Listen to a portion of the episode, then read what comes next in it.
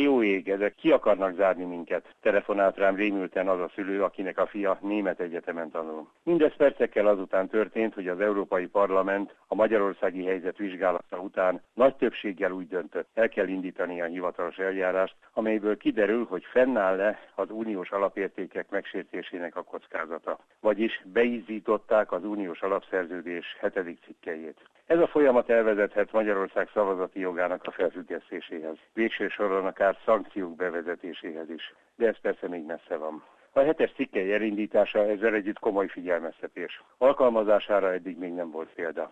Igaz, arra sem volt példa, hogy egy uniós tagállam intenzív kampányt folytasson, hogy állítsuk meg Brüsszelt. Miért kampányol a magyar kormány Brüsszel ellen? Egyrészt azért, mert úgy véli, hogy az Európai Bizottság egyre több jogkört von magához. Lopakodva kiterjeszti a hatáskörét olyan ügyekre is, amelyekről korábban a nemzeti parlamentek döntöttek. Másrészt azért, mert a kormány a fő politikai sikerét a menekültekkel való riogatással éri el, és addig üti a vasat, amíg meleg. Ha pedig már nem elég meleg, akkor ő maga fűti bár Magyarországot régóta szöges drót védi a menekültek rohama elől, a kormány azt hajtogatja, hogy Brüsszel migránsok százezreit küldeni ide. A menekültek megszűrésére és visszatartására a déli határon börtönszerű tranzitzónát állított fel. Ezzel kiváltotta a jogvédő szervezetek tiltakozását. Harmadrészt egyre nyilvánvalóbb, hogy a kormány valamennyi riválisát el akarja tüntetni a politika porondjáról. Állami propagandagépezetként működteti a közszolgálati médiát. A kormányhoz közeli üzletemberek egyre másra vásárolják fel a politikai lapokat és portálokat. Ezek is gőzerővel támadnak minden kritikus és ellenzéki megnyilvánulást. Így a korrupciót és a szociális érzéketlenséget felhánytorgató civil szervezeteket is. Mivel némelyik civil szervezetet az ismert amerikai filantróp, a magyar származású Soros György támogatja,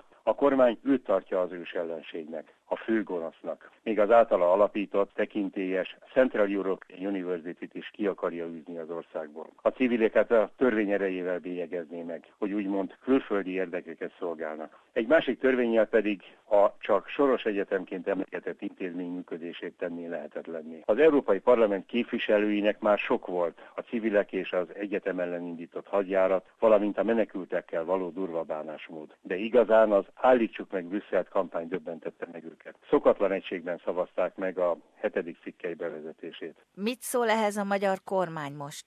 Egyelőre igyekszik bagatelizálni az ügyet. Az Európai Parlament döntését nemes egyszerűséggel soros jelentésként emlegetik. Vendetta zajlik az ország ellen, mert nem akarunk befogadni migránsokat, mondta a kancellária miniszter, aki, idézem, baloldali provokációnak minősítette az ügyet. Pedig az Európai Parlament radikális előterjesztését a Fidesz is befogadó jobboldali néppárti frakcióból is nagyon sokan megszavazták. Mások pedig a tartózkodásukkal adtak zöld utat a rendésnek. Hogyan folytatódik az ügy? Ez egyelőre megjósolhatatlan.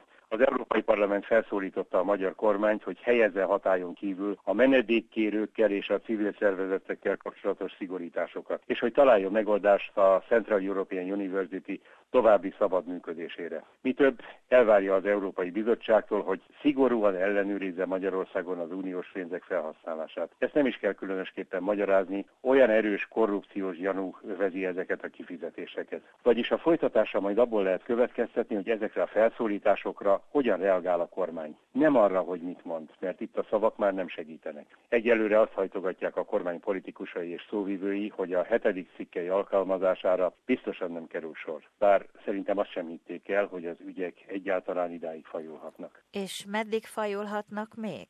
Szerintem ez már csak a józan belátásom múlik. Az Európai Unió vezetői meglehetősen sokáig türelmesek voltak. A magyar vezetők pedig mutattak némi hajlandóságot az együttműködésre. Brüsszelben látták, hogy Magyarországon a kormánypártok az ellenzék teljes kizárásával írták át az alkotmányt. Látták azt is, hogy mit művelnek a médiával, érzékelték a nacionalizmust és a populizmust. De azért kivártak. A halogatás egyik oka az volt, hogy a szavakban sokszor ellenséges Orbán Viktor a legtöbb brüsszeli előterjesztést megszavazta. Nem vonta ki magát teljesen a közös politika formálásából. Továbbá nem tudták, hogy Európa merre tart. Tovább erősödnek-e a populista pártok, gyarapodnak-e Orbán Viktor támogatói. A franciaországi és a németországi fejlemények azonban a hagyományos középerők a mainstream sikerével kecsegtetnek. Azok erősödnek, akik megállítani akarják a populizmust, nem pedig meglovagolni annak hullámát. Ebbe a képbe pedig nem férnek bele a magyarországi fejlemények, vagyis Európa vezetői alig ha fognak engedni. És vajon mit tesz a magyar kormányfő? Ő eddig minden vitát jogi síkra vitt, és jogszerű kompromisszumokat kötött. A mostani felszólítások a hasonló alkudozást azonban kizárják. Az állítsuk meg Brüsszelt jelszót, alig ha lehet, öleljük a keblünkre Brüsszelt szlogenre cserélni. Zoltán, mennyire súlyos a konfliktus? Hadd jellemezzem ennek a súlyosságát egyetlen témával, a menekültügyekkel. A magyar kormány úgynevezett nemzeti konzultációt hirdetett, valamennyi háztartásba eljuttatott egy levelet, amelyben egyebek mellett azt állítja.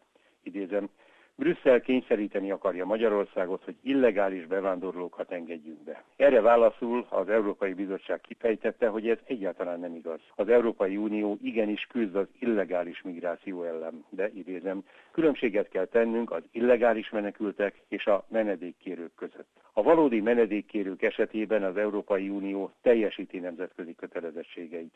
Védelmet nyújt azok számára, akik háborúk miatt kényszerülnek elhagyni az otthonukat, folytatódik Brüsszel verbális kiigazítása. Ennek jegyében Magyarországot arra kéri, hogy a migrációs nyomás alatt álló Görögországból és Olaszországból fogadjon be menedékkérőket, mégpedig igen korlátozott számban, összesen 1294 főt. Nem illegális migránsokról lenne szó, hangsúlyozza a brüsszeli dokumentum, mert a menedékkérők közül gondosan kiválasztják és átvilágítják azokat, akik nagy eséllyel ténylegesen jogosultak a menekült státuszra.